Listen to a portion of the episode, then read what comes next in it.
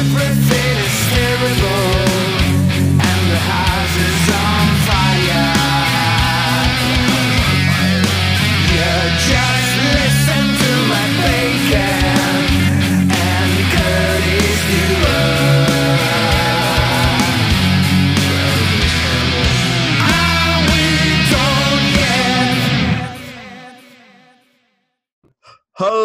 welcome to another episode of the Dumb and Dumbest Podcast, a music industry podcast where everything is terrible and the house is on fire. Hosted on the amazing ghostcultmag.com. I'm Matt Bacon here with my beautiful co-host, Curtis Stewart. I am here. So, Curtis, Mhm. what are we going to talk about today? Apparently, we're talking about glittery dog scrotums. Oh my god. So Matt just texted me or Oh messaged me right before we got on this phone call. Something about do- dog odors sharing, uh, showing their dogs with glittery scrotums, and I was like, "Dude, what the fuck?" I I just was so astounded I had to share. You don't have to This Okay, like literally right before we got on the Okay, call. th- this was not how I wanted to start this podcast. I think this is a great beginning. Okay. Anyway. Okay, so we are going to talk today about simplifying things. So what the Oh, well, the okay. Just what I want, to want to point out with that, I won't say who sent it to me, but it was sent to me by someone who's like kind of a major player, and like I just want to point this out. Like that's where what a lot of my like if you look at like Instagram, like what I'm like talking to like major people about, you know, like I have like a lot of big festival people where my entire relationship with them is like we just send each other dumb selfies with filters. Like that's what engaging at scale can be, right? Like it's not always like so what bands are you looking at booking on your festival? Sometimes it's I'm going to send a dumb selfie of myself with a filter to my friend and it's going to be funny and then it's going to be a lot easier when I ask her to put my band on the festival. So I just want to point something out that we just did an amazing marketing tactic there, which is called opening with a hook. Yeah. And we might even call the episode something like dog scrotums and you.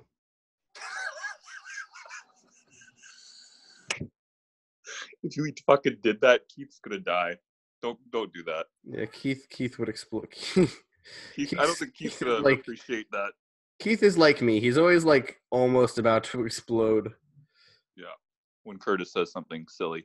But anyways, um, what were we talking about? The simplicity factor. So yes. um, Okay. so this is what we wanted to talk. This is what we were serious about. Was okay. My cat's crying. I don't know why he has food. Just so everyone knows, I'm not an animal abuser. Um, but the point being, um, so we wanted to talk about breaking things down into simpler component steps because this is something that I think is this was something I noticed with the planning challenge and something that I really want to help a lot of you guys with as we grow. Right? Is that if you break things down into smaller like it's all about breaking things down into component steps i think when you're trying to do any sort of product management which is essentially what you're doing as a band to some extent yeah, well, there, it goes even simpler. It even goes even simpler than what you think is simple most of the time. So if you think you've got something super simple, break it down even more. and this is something that applies to all levels like even with prophecy for instance we have a uh, we use a project management software you know which kind of breaks down all the component steps but we haven't been using it for a super long time and what we're quickly learning is that like no matter how simple you think the project management software can be every time every time we add more we we break the steps down further it actually becomes more efficient mm-hmm. right? Because it's like, oh, now we're even more clear on what the roles are, et cetera, et cetera. Oh, yeah. And then the other thing too is that this can apply to basically anything, not just um, you know, project management or anything like that. This can apply to your marketing, it can apply to your PR, it can apply to your advertising.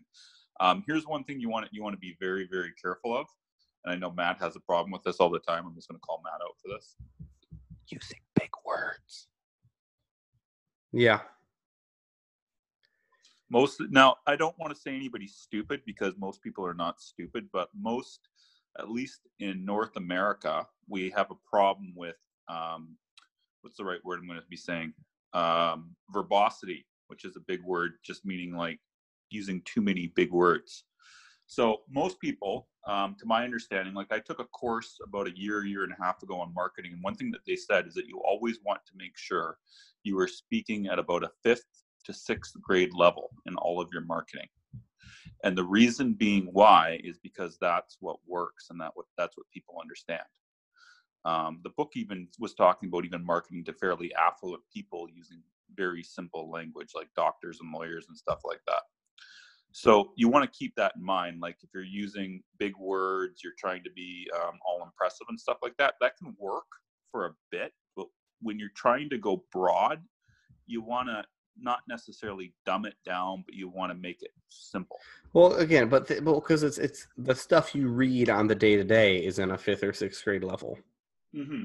right? Like, like once you figured that out, once you realize that, oh yeah, like the content that's just like standard ad copy or whatever that you happen to be engaging with is at that level. Like Well, here's a good example. Who's the best-selling author in the world right now?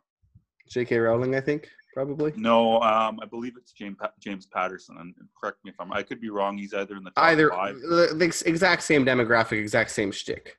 So exactly. matter. So if you ever read James Patterson, it is really, really, really, really, really hooky. But at the same time, it's very, very simple to read. And I mean, like basically, other than the violence and the gore and some of them, I mean, basically, someone who's in grade five could read that book, like any of the Alex Cross books or any of the other books that he has.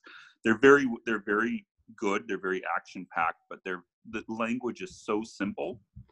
No one's going to get lost. Well, you know that he doesn't actually write them. He he he, He puts outlined them. Yeah. he outlines them and gives them to a subwriter. Yeah, yeah, yeah. No, I think it's that. so genius. Yeah, but it, regardless, his books are just like simplistic. But I mean, that yet this guy is like, he's either the number one selling writer in the world or he's in the top five or something like that. And he is not going to win any literary awards. I can tell you that right now. He, like, here's the thing you got to realize is that it the complex things might impress some people, but it doesn't make you sales and it doesn't make you any money in the long run. The more simplistic you get, the more the more people can understand you, and the more people can understand you, the more they're going to want to uh, find out more about you, and the more they're going to want to purchase what you're selling, which is your music. So if you're being all super super complex in your marketing and using big words, and it's like, you know, you're just being, you know, what's the right word? Uh, artsy, Pretentious. pretentious that's the right word pretentious nobody's really going to be into your band for the long haul you might get some critical accolades but you're never really going to be you know you're never really going to make the sales that you want there are exceptions to this always but as a general rule it's like you know like prog rock guys don't sell as much as like the guys that are like the hair metal guys for example right so might be a bad bit of a bad comparison but you know what i'm saying right Yeah. And I think um you know, ultimately this is something we talk about a lot, which is that the market is the market is the market. yeah and and the thing is is that you might not like where the market is but okay if if if you're trying to sell music to people and that's your goal is to actually sell the music you have to go to where your audience is or you have to market it towards where your audience is you can't like market to you know necessarily unit harvard educated people your music when most of your most of the people that are into that genre are like you know high school graduates or something or maybe one year of college or something like that you know what i mean? So you kind of got to look at it from that viewpoint i know we're going kind of broad with this but you know you want to get extremely simple in all your marketing. So if you're doing like an ad um, you want to make sure the language is clear it's concise the words are simple there's no like big words words sitting in there that people would have to look up in a dictionary but it's very clear so clear uh, someone in five, grade five or six could understand it or even younger if you can help it. Because the thing is is that that's the type of thing that communicates. Like if you ever see like an ad for uh, coca-cola for example they're not using they're not using lots of terminology they're just being very simplistic and you know coca-cola sells millions and millions of dollars worth of stuff right same thing with a band like metallica they're not using big words in their advertising or anything like that they're just being simple you know but you know their early music was still pretty complex and stuff like that but their marketing was to a more it was more simplistic if that makes sense Absolutely. You know, and it's the same with sort of anything you're trying to communicate. Of course, balancing it, you know, and like, you know, like to find a band who can, because it's like hard, for example, if you're trying to make a political statement, sometimes you need to get a little more thoughtful, but like, you could still make it really really simplistic. So if you I was going to say, say, look at Rage Against the Machine.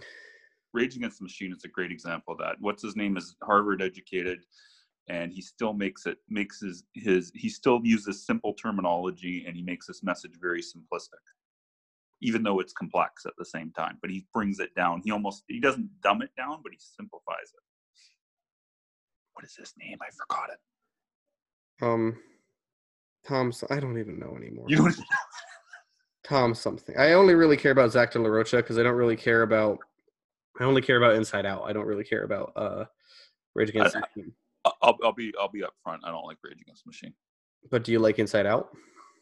I don't like inside out i don't even know if i've heard inside out How can you not have heard Inside Out? Jesus Christ. I probably have, and I'm just blanking on them. But Okay. you know what? Rage Against the Machine is not one of my faves, but they are brilliant marketers. Like the one one thing that's really awesome about them is how they rage against the machine on a major label with millions and millions and millions. Yeah. like it's amazing to me. Like, anyways, that's that's a totally different topic. But hey, um, so here so here's another example of how to be simplistic uh, and make things easy. So one thing that a lot of people do with their social media is they get super um, what's the right word they get super worried about what they're going to post and if it's perfect and everything like that and they want to make sure that they have it all perfectly planned out everything for the week which is fine but the problem is is that prevents you from taking the action so like if you're going to go do an instagram post if you're going to start doing posts on instagram for example just start taking some shots and upload them. Don't get all worried about the lighting. Don't get all worried about everything you know if you've never done it before. I mean obviously you want to make things look good and you want and you want things to be good but to start off just simplify things. Like when matt's first started doing his videos for example what did you do? You just popped out your iphone right away and you took, did one take right? Yeah, basically. yeah that's usually what i do. I mean and they're not and they're not the perfect videos but at the same time it's like It get more viewed than most other people in known bands. that's the thing right so you know but and we also have a lot of quant it's the same thing with the podcast i don't think we've ever edited a single podcast and Uh, Wesley edits them. does he okay but i mean like it's not like Yeah, no, he's like doing a ma- he's like running it through a mastering chain. He isn't like editing, editing. Yeah. yeah. like there's a lot of there's a lot of mistakes in it no, I actually I was talking about this with someone recently, and we got to wrap this up soon. But I was talking about this with someone recently. I did a bunch of videos for the Hellfest Instagram, okay, that are going to come out uh, relatively soon, I think. And basically, the concept of the video is minute long interview, me with my phone. Hey, I'm here with X. Let's ask some basic questions, okay? Mhm. There were people asking those same basic questions of artists, like with three thousand dollar mic rigs and the whole kit and caboodle, Yeah. right? And I'm just like, I don't understand. I'm like, look, like the reason you're gonna quit frustrated with this in a year is not because you're not getting opportunities. It's because it takes you 20 minutes to set up your whole fucking thing because nobody that nobody cares about because it's like okay it's cool that you have this high quality audio but if the rest of your content is dumb if you're asking dumb not interesting questions if you know like like who's gonna care that you have a $3000 rig yeah you want to get you want to get quant you want to get quantity before you get perfection you know like like there are literally people who go to these festivals and are stoked that they did like five interviews i did 27 at hellfest yep You know what I mean? Like, and even when I was doing like proper interviews, like 15, 20 minute inter- interviews, I'd still do upwards of 20 every single year. Yep. Except last year where we did fewer and just better ones. But broadly speaking, I, you know. But yeah, so Yeah. think about that as you're growing. And I think that's really a mistake a lot of people make is that you don't need to overthink this. It's not that hard. It's you just, should just, you should see when me and Matt first started the podcast. Our idea was simply let's do a podcast, and we just did it. There was no bunch of planning or anything like that. Well, Curtis said it like that, and I said, Indeed, Curtis, we shall. And then he said a bunch of big words, and everybody fell asleep. Yeah.